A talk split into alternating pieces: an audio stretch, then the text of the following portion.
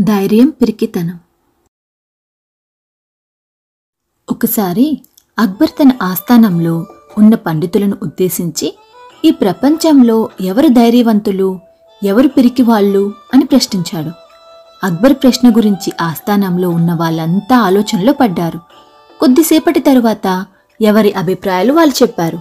అయితే ఎవరి సమాధానాలు అక్బర్కు సంతృప్తినివ్వలేదు. అప్పుడు అక్బర్ బీర్బల్ వైపు చూసి బీర్బల్ నా ప్రశ్నకు నువ్వు కూడా సరైన సమాధానం ఇవ్వలేకపోయావు అని అన్నాడు. బీర్బల్ వెంటనే మహారాజా మీ ప్రశ్నకు సరైన సమాధానం రేపు చెబుతాను. అందుకు నాకు అనుమతినివ్వండి అని అడిగాడు. అక్బర్ అందుకు అంగీకరించాడు. బీర్బల్ రెండవ రోజు ఒక స్త్రీతో ఆస్థానంలోకి వచ్చాడు. అప్పటికి రాజసభ అనేక మందితో కిక్కిరిసి ఉంది. బీర్బల్ ప్రక్కన ఉన్న స్త్రీని చూసిన అక్బర్ ఆమె ఎవరు? ఆమె ఏదైనా ఫిర్యాదు చేయటానికి వచ్చిందా?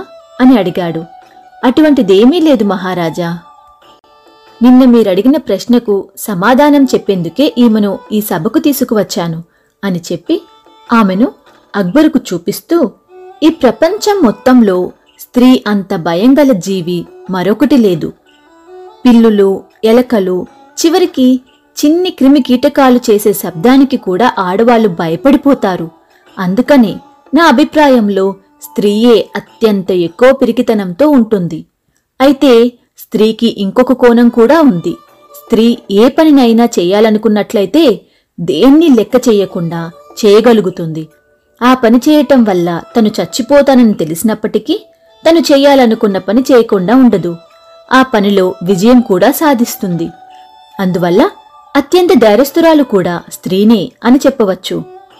బీర్బల్ ఇచ్చిన సుదీర్ఘ వివరణ విన్న తరువాత అతని మాటలను అక్బర్ కాదనలేకపోయాడు. అలాగే బీర్బల్ను అభినందించకుండా ఉండలేకపోయాడు.